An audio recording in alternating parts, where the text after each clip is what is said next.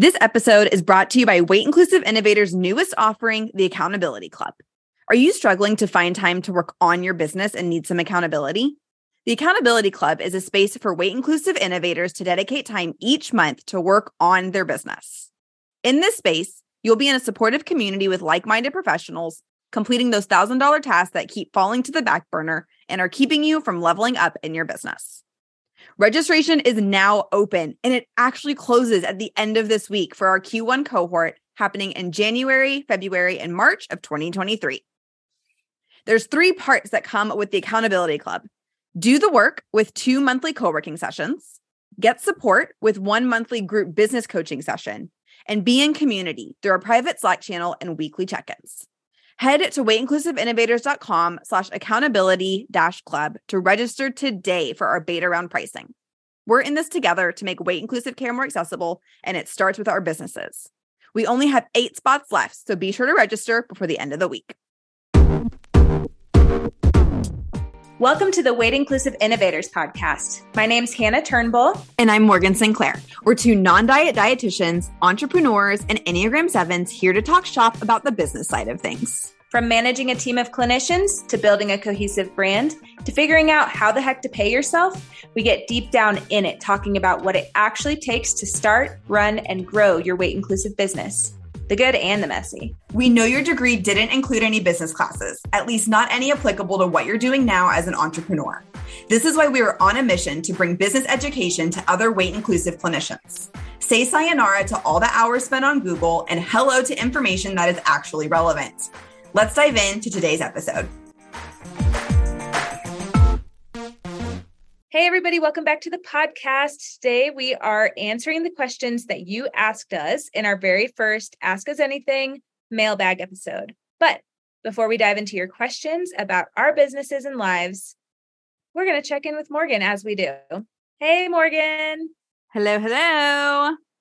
What's on your mind this week with your business? What's what's your high and low? Well, as we're recording this, it's the week after Thanksgiving.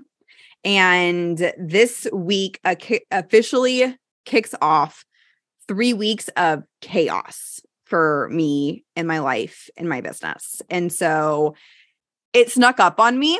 I was not expecting it to be this busy this quickly, but there's just something about like those three weeks after Thanksgiving, exiting that holiday, moving into the next holiday season that is just so odd in my world, everyone's trying to like get stuff done as quickly as possible. So it's all ready to be launched by the new year. But then I feel like kind of corporate America vibes is no one gets any work done during this time period because so many people are on holiday or taking vacation or whatever. And so it's just like this weird mixture of of lots of things. So what these 3 weeks look like for me is combination of social and business. And I am the first to admit that I way overbooked myself. So I am finishing up quite a few client projects. The amount of clients that I'm working with right now is more than I've worked with this whole year. So that's just, eh, I love it, but it's busy. Woo! And on top of that, it, it I have my niece's first birthday party this weekend. I'm hosting a baby shower this weekend. I leave for New York City on Monday. So I'm essentially out of office all next week because I'll be in New York City with SuperBill. I fly back. We have the Needle Walk Saturday morning. I'm hosting a karaoke night Saturday night. I'm going to the Nutcracker on Sunday. And then Monday, the day that this is going live, me and Courtney Vickery are kicking off our Rockin' website refresh for five days. So I literally have something happening every single day until December 16th. And it is currently November 30th. Uh I know. That's a lot. It is. It also sounds very fun. Like there's a lot of good things in there. There is. And that's why I'm like, I I feel like tug of war with it because it's all super exciting I need to just take like two hours and sit down and like write out detailed things to do because there's just like lots of little moving pieces everywhere. And so my brain is a little more jumpy than Oof. usual. And my brain's already really jumpy. So I'm like, I don't need this.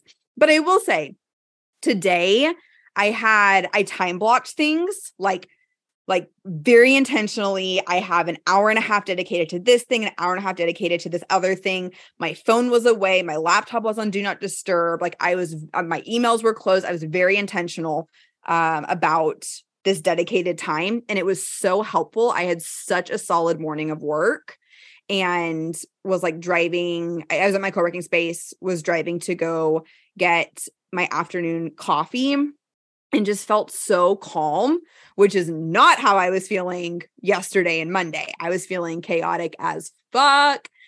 So to have that little moment of peace and calmness felt so good. Sometimes I think our body our body and our minds are forced into that place. It's almost like radical acceptance of like fuck this is busy and I can only take this one present moment at a time and if I stay in this chaotic place the whole time, even this, even though this is really chaotic, I I can't. And so I, I love that you had a little inkling of peace, and I hope you have more of those moments because I think you're just gonna have to take it a day at a time. Yeah, one of my I was co-working with a friend on Monday and I was telling her just like about how busy the season is going to be and she I still need to do this, but she had recommended choosing a like word for each of my events that I had going on in order to like whenever I started feeling overwhelmed to be able to like use that word to like ground me and bring me back to like the present moment. And so I loved that idea. I haven't made time for it yet, but I'm I mark my words, I'm going to do it today because I have a little bit of time after this. Perfect. Wait, let's start with one. Like what would you say about your New York trip? What's going to be your word? Oh, ah, okay. Put on put me on the spot let's see. The first word that comes to mind is adventure, which is one of my values, but I think I can ch- I, I that doesn't feel like totally. I think I think of adventure because it's traveling. Um, if I had to pick a word for New York, it would be connection. Hmm. Because I'm going to meet the SuperBill team in real life for the first time. We're all getting together to meet up. Yay. Do you want to know what my word for you was? Oh yeah, tell me. What was your word? Bagel. Uh, I like that word too. That can be that can be a secondary word. Love it. Okay. Eat a really bomb ass bagel while you're there, please. I will. I will. I will. What about you? What were your highs and lows of this last week? Well, it was a pretty exciting week over here. I had a couple big things going on. One was I gave my third presentation ever for EDRD Pro and talked about insurance. And you absolutely crushed it. Literally, I like my I was looking at my calendar and it was 12 15. And I was like, oh, Hannah's EDRD Pro webinar, and like jumped on as quickly as I possibly could. It was so, so good. I, and I and I've heard you talk about insurance before. We've talked about insurance on the pod, and you were just so in your element on that episode, not on the episode, so in your element in that webinar. Like it was incredible, and you had a freaking nineteen questions. So clearly, what you were talking about resonated with people. Thank you for saying that. You know, it's funny. Um, one, I literally finished developing the presentation this week because I worked to the wire and I did a poll on my Instagram too. And there was like 50 people who responded. Most people were also working to the wire. And I'm like, yes, those are my peeps. I don't know how people work ahead. I don't work well without pressure. And as I was making the presentation, I was falling into this place of like, is this even helpful? What do people want to know? It's almost like my brain can't accept like what you did was good enough and it was awesome and so as I was speaking to things, you know, I do a really good job of storytelling and conceptualizing things and bringing the stoke and the energy. And I, I felt that today and I was glad. And before I started, I was actually a bit nervous because I didn't know if I had enough content for 90 minutes. Um, but I ended up having plenty of content and then questions to answer for folks. But I feel like when we talk about insurance issues and the presentation was troubleshooting insurance issues, it's hard because I can't give people definitive answers of this is happening, do this. It's like you can try this and it still may not get resolved. And so my intention with the presentation was to like give permission of, you know, if you can't figure this out, sometimes you have to accept it or we need to do changes on the policy level. And I just know there was people from different stages of taking insurance. There were 60 people there. That's incredible. Insane. Um, so I just, I don't know. I always worry that I want to do a good job and I want to do its diligence to speak to important things and give people the information they want. So I put a lot of pressure on myself to deliver. And then, but part of having ADHD is also like it feels like everything I do is never enough, which is so sad and icky to say. But I do appreciate you saying that it was awesome, and I hope I hope it was helpful. It was well, fun. I think there's, I, and I think there's two, and I know I fall into this a lot where you talk about insurance all the time with me, with your business coaching clients in general. Like this was your third EDRD Pro webinar, second one on insurance, right? Yep. I think sometimes we forget because we talk about it so much, we forget that other people don't have access to our brains 24 7. And so even though we're like, oh, like, was that enough? Is that what they wanted? Did I provide value? I think it feels like that sometimes because we talk about it so much. Like I know I get in this headspace too with marketing of like, well, everyone can find this information on the internet. Like I talk about this all the time. Like, um, what if I'm not telling them anything like new or relevant or exciting? And then I was like, no, Morgan, that's because like your brain literally thinks about this all the time and no one can read your brain. Like, unless they have like sat with you through coaching or through a webinar, like they don't know this information. You are so right. And that definitely tracks with where my brain was at too. When things are so easy for you to talk about because it's your livelihood and the work you do, you totally get into that trap of, oh, people people know this. I'm not going to be helpful. Like this is obvious, right? And it's like, no, people don't know. And so that was really affirming today with the amount of questions that came through I'm feeling good after it. My throat's a little scratchy because I talked for an hour and a half straight.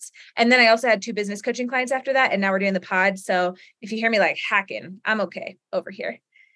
The other awesome thing that I'm excited for is I have admin staycation next week. so I'm not taking any meetings.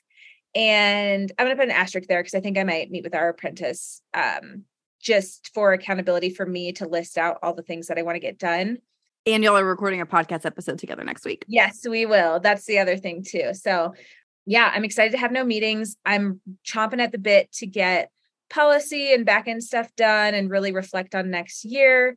I'm working to promote one of my uh, more senior leadership clinicians, and we're going to salary her, which is huge because right now we do everything hourly and that's the safest thing to do in a group practice but it's time to take some risks and do some delegation and we're going to give it a shot. So I'm excited about figuring all that out next week.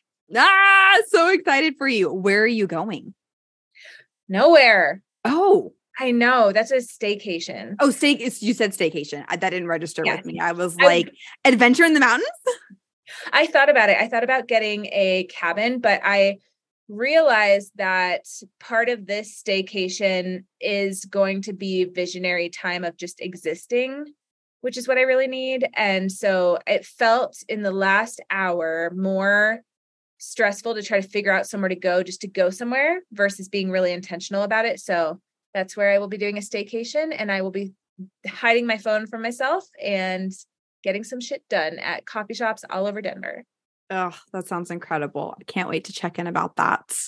Yes. Next time we're together because we won't be together next week oh yeah, we won't because I'll be mm-hmm. recording with Caitlin and you'll be living your best bagel life in New York. Correct. Yes. I will say a quick low this week is just continued through my grad school program. Um, I'm in the final stretch. I have literally one assignment left and then an exam, and I'm dragging ass on this assignment. And it was actually it's due tomorrow technically, but she pushed it to Saturday, so now I'm going to drag ass even more and not do it until Saturday. So that's where I'm at. You're so close to being done. You're almost done with this freaking class. Are you ready to dive into this week's episode? I sure am. Let's do it.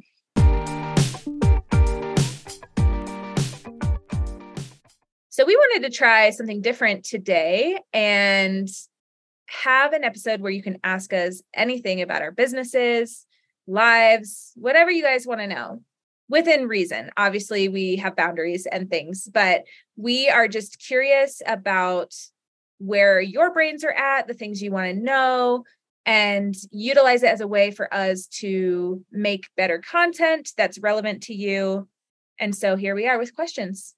Yeah, I feel like whenever we plan our podcast episodes, a lot of it are things that we like to talk about or that have come up in business coaching sessions with us. And so I feel like kind of hitting the mark, like we have some data to back up the usefulness of the episodes we record. But I also feel like sometimes we're just like throw spaghetti noodles at the wall and be like, I hope this lands with them. I hope they like this. And so that was one of the intentions of us doing this was just seeing if there were any questions or any topics that we haven't answered yet on the pod because we're this is episode 55, not including our mini notes. We just wanted to hear where y'all were at and what kind of questions y'all had for us. And most of them are business related to be expected. This is a business podcast, but there are a few little personal questions in here, which I mm. always appreciate. And if you're listening to this episode and you're like, oh, I missed where I could submit a question or I, I really have a question I want to ask, feel free to email it to us, message us on Instagram, and we'll pull them for the next one we do. Yes, we plan on doing these periodically just to kind of use them as little pulse pulse check-ins. You ready for question number one? Hit me. What are your favorite topics to talk about in this season of owning a business? I love this question. And the themes of things I find myself talking about and getting jazzed on are leadership and group practice and finances. Those are my big three that feel really fun and exciting because I feel like I have them locked down. There's always room for growth and changing and becoming more competent, but it's a lot of the conversations I'm having within my business coaching, and it's things I'm thinking about for my own multiple businesses. And it's just giving me life to talk about those things. I what love. The topics in this season all kind of center around the theme of like challenging the status quo. Mm. The one that keeps coming to mind specifically is I'm a firm believer that you don't need social media in order to have a thriving business. Agree. But I think there's something really important about having a, I'm going to call it a social strategy, not necessarily just social media, but our industry is so connected. There's so much collaboration that there has to be some social aspects of the business to have a solid marketing strategy. And so I've just been thinking about that a lot of like what that looks like and what that can look like for different personalities and different kind of like different enneagram types. I think that's so cool. And it makes a lot of sense. And it also gives people hope who are like, fuck social media. I don't want to be on there. I don't want to be on reels. I don't want to do this. It gives them another opportunity to have connections and a successful business without having to utilize things like Instagram. So I would say that's probably my favorite topic. If I had to narrow that down even more, it would be networking. Do you like talking about networking or do you like doing networking or both? Both. I I love networking. I love meeting people. I love small talk with people.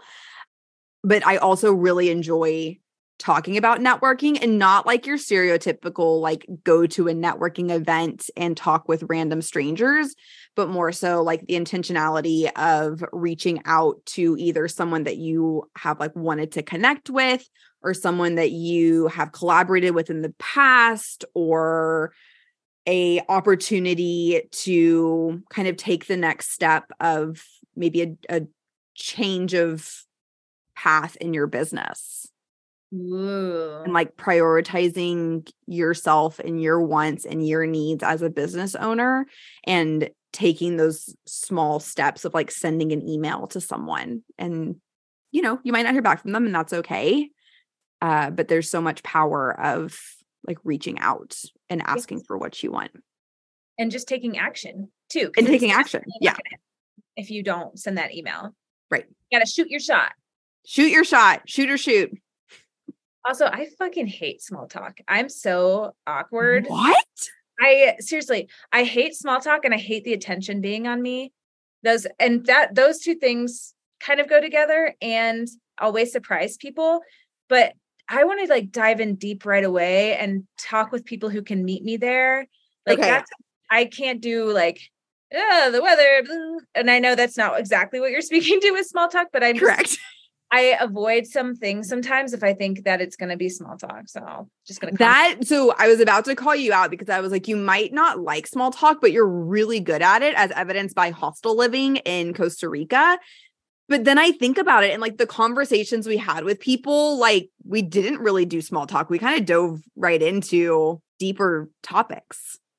And if I did small talk with somebody, I quickly walked away after because I was like, I can't maintain this conversation. I'm bored. Unless you were stuck playing pool with them. Oh yeah. Yeah. There were a few of those instances, but it was like a group, a, like a group effort. And then you're doing an activity too. So it's not so True. intense versus if like you're sitting across from somebody having small talk. And then I'm just like, oh my God, I want to run away. Oh, my ideal small talk situation is a group of 10 to 15 folks who have at least one kind of common denominator and everyone has a beverage in their hand and they're able to like walk around and mix and mingle. I see that and I'm envisioning it. I can't relate That's okay. unless it's something like climbing or because I'm even thinking about going to a networking event for our work Mhm. and a lot of it plays out that way but sometimes I, and maybe it's just sometimes I like get sick of talking about our work as we all do go through waves um, Totally. then it's like uh this is what connects us all but I kind of want something outside of work life to connect me I don't know That's fair. our next question, and there's no order to these, they're so random. Someone asked us, I have a non compete from a previous employer and I want to open my own practice. What should I do? This is holding me back. Fucking non competes. Okay, may I get on my soapbox? Do it. Give it to us. Okay, group practice owners, stop it. I know it feels protective to do a non compete, and I have been there, I have done a non compete, and it is very fear based. It does not hold up in court, and you cannot enforce it. If you don't do a non compete and you hire the right people, people will stay. Having that non compete is not going to stop anybody from opening their own practice if they want to. And so, speaking to this question asker, it's not going to hold up. It doesn't make sense. It's very fear based. And if you want to have your own practice, you should. And I would say that to any of my clinicians at my practice too. If they want to have their own practice, they should. I so I've always been told, specifically in Texas, that non competes don't hold up. I did do some research on this question very briefly, and it said that they can. There's certain, like, because technically, like, I imagine this non compete is probably in a contract that you signed. I think if someone got really creative with the way it was worded, potentially, but I also believe that most states won't enforce a contract that like prohibits someone from working in a craft that they're skilled in.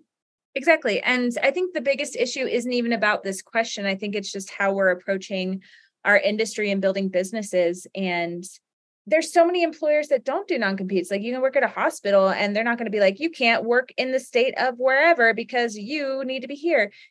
I think if a lot of people sat and reflected, they would realize it's not values aligned.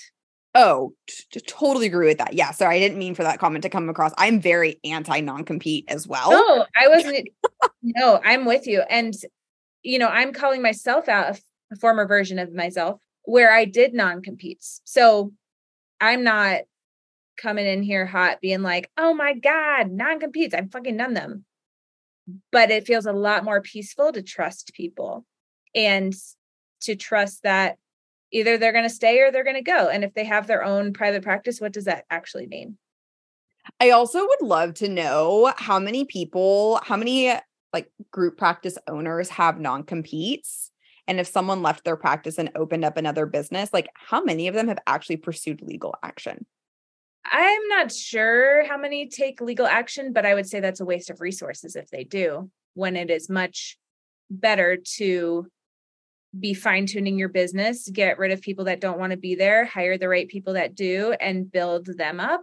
That's a much better use of resources.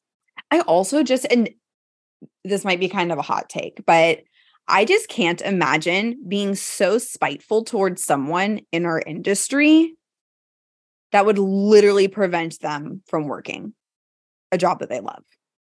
Because it just it just doesn't make sense to me. Like I I can see where that initial thought was of having a non-compete. It is a fear-based mindset though. Like that's just ooh, ooh. Mm-hmm. Yeah. And again, we're naming all this, not calling anybody out, just giving our hot takes and opinions. And like I said, I have been there. Person who asked the question, I think that you have options. One, you could talk to your employer, whether you're still there or previous, and just say, hey, is this flexible? Like, what is going on here? Or you can say, hey, I want to be kind and just let you know I am opening my own practice. And wanted to let you know out of respect. But you also don't owe them anything. That too. Question number three Are you where you thought that you would be in, I'm going to say two years for me, five years for you into running our businesses? I had no idea where the F I was going to be five years ago. I had no idea that I could grow my group practice to nine people. I now know that that's obviously possible and can see into the future, which is really cool. We're going for 13. And I had no idea I was going to do consulting. I had no idea I was going to do so much speaking. And I had no idea I was going to do a podcast. So, absolutely fucking not. What about you? I am not where I thought I would be in two years. I truthfully thought I was going to be a lot farther along than I am mm-hmm. now, which is, you know, I, it is, it's the journey. I imagined I would be more financially stable, that I would have more passive income revenue streams coming in, that I would be uh, closer to buying a house, hmm. which also buying a house as a sink that's also an entrepreneur is really fucking hard. I know you did it, and I don't know what kind of voodoo magic was happening in your world when you did this privilege and parents who help you with your down payment. okay. Yeah. Well, and I also like I'm so particular about the areas that I the area of Houston that I want to live in and the area that I want to buy a house in is more expensive than pretty much any other area. So I also just the I didn't quite realize how expensive it actually was until I started looking into buying houses. And I don't know if it's like this in Colorado, but in Texas, you have to, pro- if you're an entrepreneur, you have to provide three years worth of income statements. And so I think yep. that's where it gets me, where I'm like, okay, like my business is growing. But if two years from now they were to look at my 2022 revenue, they'd be like, you're not buying a house. also, let me be clear I have a condo and it was relatively affordable for Denver. And I bought in February 2021 so it was a time where the market was high, but it wasn't bananas. And I got, a, I would say, a pretty decent fair deal. Um, if I were to, I, there's no fucking way I will ever buy a house. And I actually kind of don't want a house. That seems like a lot of work and a lot of upkeep. And I love, I kind of love being in a building with other people. And especially I have cool neighbors. So that's really nice. And I like being in the city. And if I wanted a house in the city, I would have to pay a million dollars. And I don't think that's worth it. Yeah, that's about where we're, that's about where I'm at too. Like houses in the area that I want are like 750 to a million for. Woof. I know. And I think there's just like some naive part of me that's like, I can afford that. And obviously I can't. Maybe one day, but not today. I appreciate you sharing that you're not where you want to be because it also lets other people know they're not alone if they're not where they want to be and that's really normal like you can't you don't know what you don't know it takes time to build things up i feel like my situation is abnormal with how quickly my practice grew and i think it was also a time where it, it's like an opportunity right mm-hmm. time opportunity of i jumped into group practice made it work other people wanted to do what i was doing i can help them i have the skills like it all kind of laid out for me very quickly. And I don't think that's normal. And I don't take that for granted either. But it's not normal. Do you remember whenever I think I've read it on here? If not, I for sure did in the business workshop. The vision that I wrote of like having a house in the heights and being with a partner and this whole shebang. I actually wrote that in November of 2020 when I was going through like a leadership program. Was it a leadership program? Some it was it was some sort of like self-growth program. And that vision is still my vision, but I just keep moving the year back 3 years. And I'm like one day I'm going to get this. In 2020 it would have been 2023 was when I was envisioning it. And so it's like I think I wrote I'm like when I'm 30 years old, and now it reads, when I'm 33 years old. I mean, hey, there is merit in knowing what you want. I think that's totally. fucking awesome. I have no idea what I want. I can't even envision my future. I know that sounds fucked up, but yeah, no idea. I'm just going to keep going in the day to day and see what happens, that. I guess. I know what I like to do and how I want to spend my time, but I don't know my life trajectory. So I'm going to ask you question four because you're the only one that's going to be able to answer this. Uh-huh. what is advice that you have on knowing when it's time to expand your practice and how to choose a great fit? Just to clarify, do you think the second part of that question is like choose clinicians who are a great fit? I think so. Okay. So, this is a really good question. And I first want to ask do you want a group practice? And I know that sounds silly, but I think it's important for informed consent for people to know what they're getting into, why they're doing what they're doing, what they're doing, and not to look at it as, oh, I'll just bring on other clinicians and make more money. That is absolutely a fucking horrible reason to expand to a group. Even though there's some truth there of like you can increase your revenue and make more money because you are growing your business and you are stepping into leadership but it's really hard. It is the hardest thing I've ever done. Managing people is hard, even with a fucking excellent team like my team. I don't have an answer necessarily. I just have more questions for you of do you want this? Because if you do, now's the time. I would say, from a logistics standpoint, if your caseload is full, you continue to have referrals come in, you have some solid referral sources, you're ready to take a step back as a clinician and do more business development. Those are all really good signs to me. It's time to expand your practice. And you also need to look at the market. So, is your area in demand or whatever you're looking at building? Because obviously, virtual is an option now. Is there a demand for services that you can meet by expanding your practice? Because let's say you're in rural Iowa, you want to be on the ground, brick and mortar, only in person, and you're not getting a steady flow of clients because the area is small, then it probably doesn't make sense to become a group practice, right? But if you're in a major city or you're looking to expand multiple states, XYZ, and there's opportunity there, I'd say go for it. The only thing that I would add, and I don't know if you're if you're gonna get to like choosing a great fit or not, um, this is actually a piece that I work on in the brand strategy side of things because I think it's really important to make sure that your business has a really solid foundation, that you have a clear vision for where you're wanting to grow to, that you have your business values set up. That way, you can bring someone onto the team that is in alignment with those values and make sure that that they are also able to understand your vision for the practice and be in agreement with that's how that's how growth look or that's what growth looks like for you. You nailed it exactly.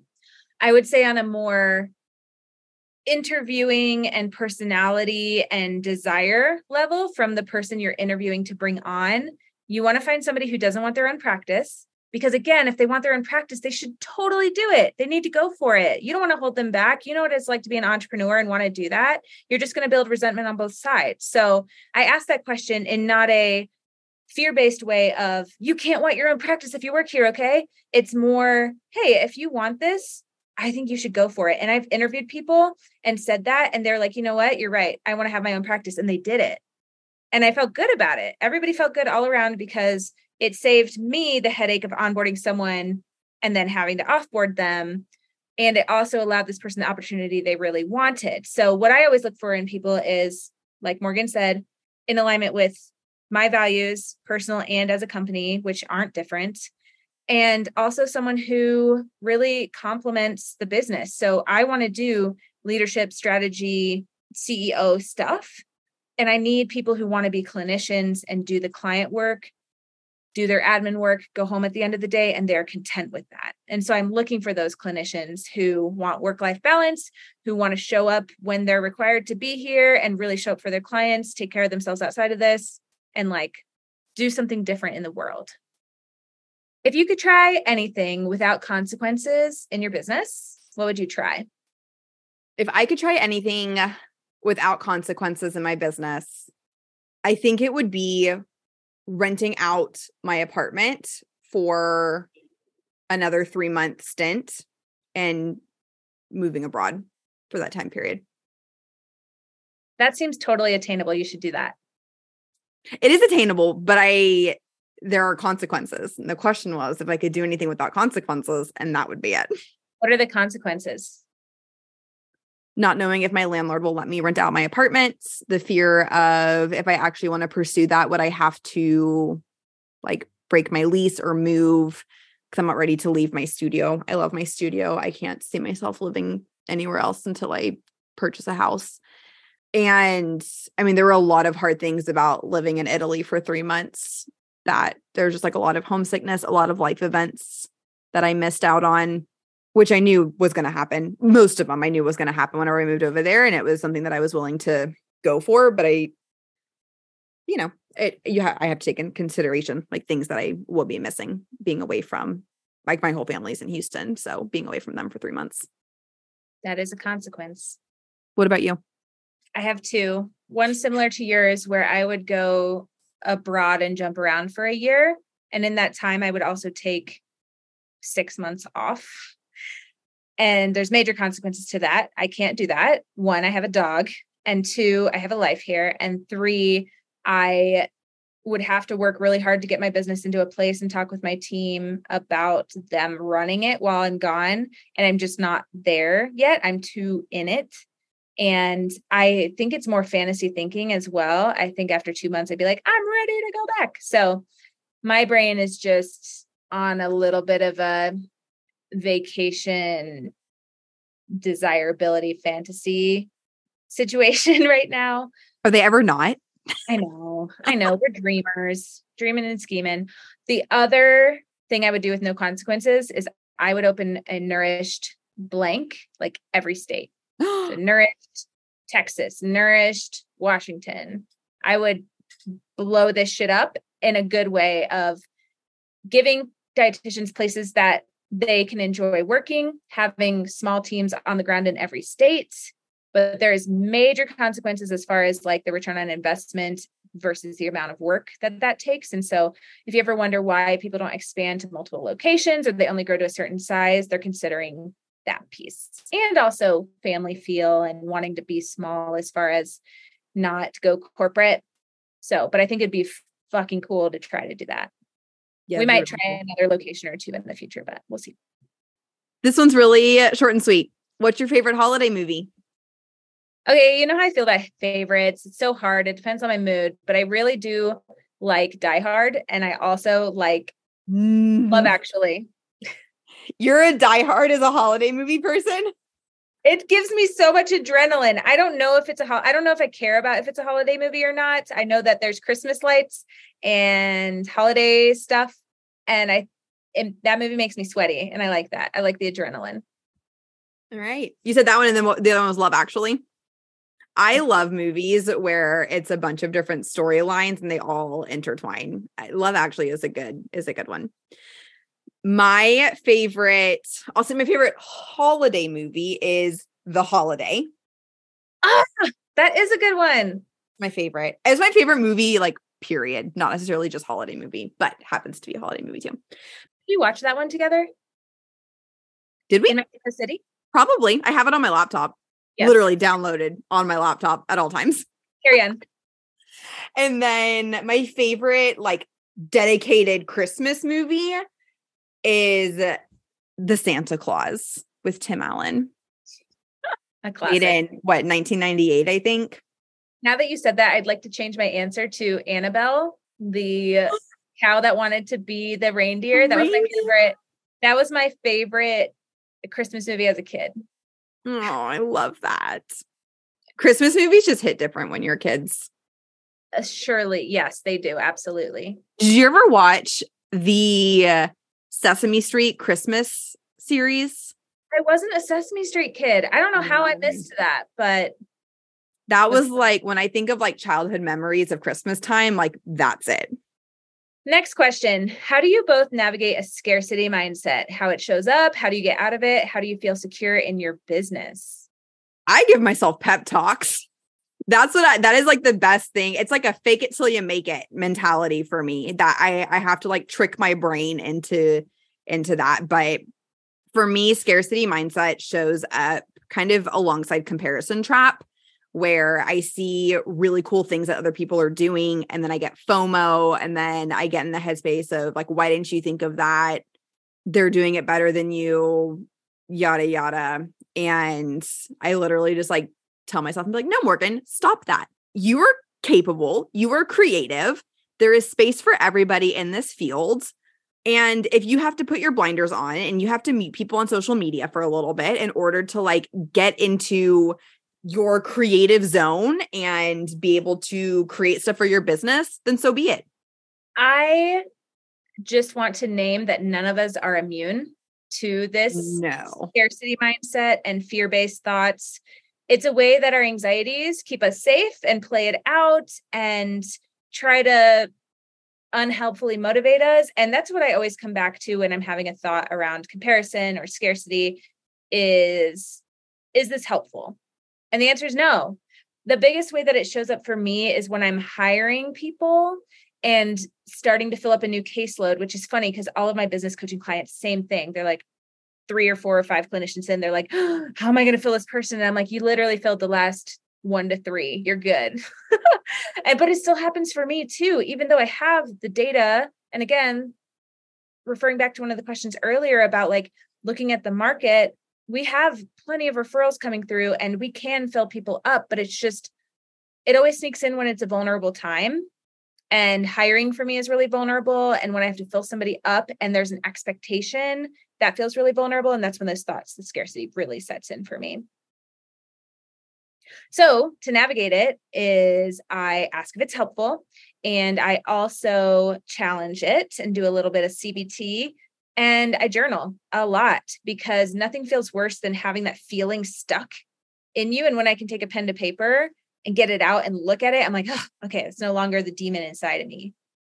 I love that. That helps me too, of like getting it out of my head and onto paper. And I'm like, that's there for me whenever I have the time to go reflect on it. All my thoughts are waiting there for me to be able to go and reflect on it, but that's not helpful right now. So that's going to have to stay on that sheet of paper. And then my brain needs to go focus on something else. Exactly. And then our last question Do you have any regrets about being a multi entrepreneur, multi passionate entrepreneur? And what might you have done differently up to this point? The first thing that comes to mind is I have the regrets more of not doing things in general rather than doing things. So I definitely don't regret being a multi passionate entrepreneur. I love everything I'm doing. I do regret, however, not staying focused in one area for a long period of time. Like I always think about how the group practice, quote unquote, could be further along than it is, or I could have delegated sooner and then focused just on my consulting. But the reality is, you can't just arrive somewhere that you want to be. You have to go through all these steps. And that means maybe your attention's not always focused in one place. And you can feel regretful of that but I don't regret any of the opportunities that I've taken. Sometimes I regret grad school, but I'm just kidding because it's great. But when it's hard, I'm like, why am I doing this? Um, but I don't I don't experience a lot of regrets in my life, honestly, because I think even the hard stuff, it's ha- I don't want to be like it's happening for a reason, but you move through it and you learn and no regrets, no regrets, no regrets. You're like in my brain. Overall, no regrets because I have the same mentality of you. Eh, when it comes to business stuff, like I am a believer that everything happens for a reason in business. Um, more so than like other areas of my life, at least, because I think there's there's a lot of alignment in the universe that comes with business, being an entrepreneur, putting yourself out there in that capacity. That is not to say that I there are not days that I regret doing this, being a multi-passionate entrepreneur specifically. There are some weeks that are just so chaotic and I have like analysis paralysis of looking at my schedule and being like what did I even get myself into? And I don't even know if I would have done things differently, but I would say something that I'm constantly mindful of is making sure that I am not in a season of intense growth in all of my business at the same time. Mm. There is usually one that is on the back burner. And in order to kind of call that one, I kind of think of it as like a, I'm going to throw a sports analogy at you. I'm sorry. it's like a basketball team where you have what 20 players on the team but only 5 of them are on the court at a time and it's kind of like that where like if i want to add another player to the court i have to take one off and they have to be benched okay you I follow it? you can, can follow that one. that example. I can tolerate it. Yeah so if there's like 20 business ideas or 20 projects happening which i do not have 20 that's a lot so don't that's not the the measuring stick. But in the analogy, like if there were 20 business ideas or 20 projects happening, I would only be focusing on growth for five of them. And some of the other ones have to just sit on the bench and wait to be wait to be called into the game. We hope you enjoyed this first episode of our mailbag Ask Us Anything. As Hannah mentioned in the beginning, if you have more questions, feel free to email them to us, send them to us in our DMs at Weight Inclusive Innovators on Instagram, and we will be sure to add them to the next Ask Us Anything episode. Thanks for listening to the Weight Inclusive Innovators podcast. If you like what you hear, go ahead and subscribe to the pod on Apple, iTunes, Spotify, or wherever you listen to your podcasts. Please leave us a rating and review, share with a business bestie, sign up for the Accountability Club, and check out our website at weightinclusiveinnovators.com. We'll see you next week. Bye.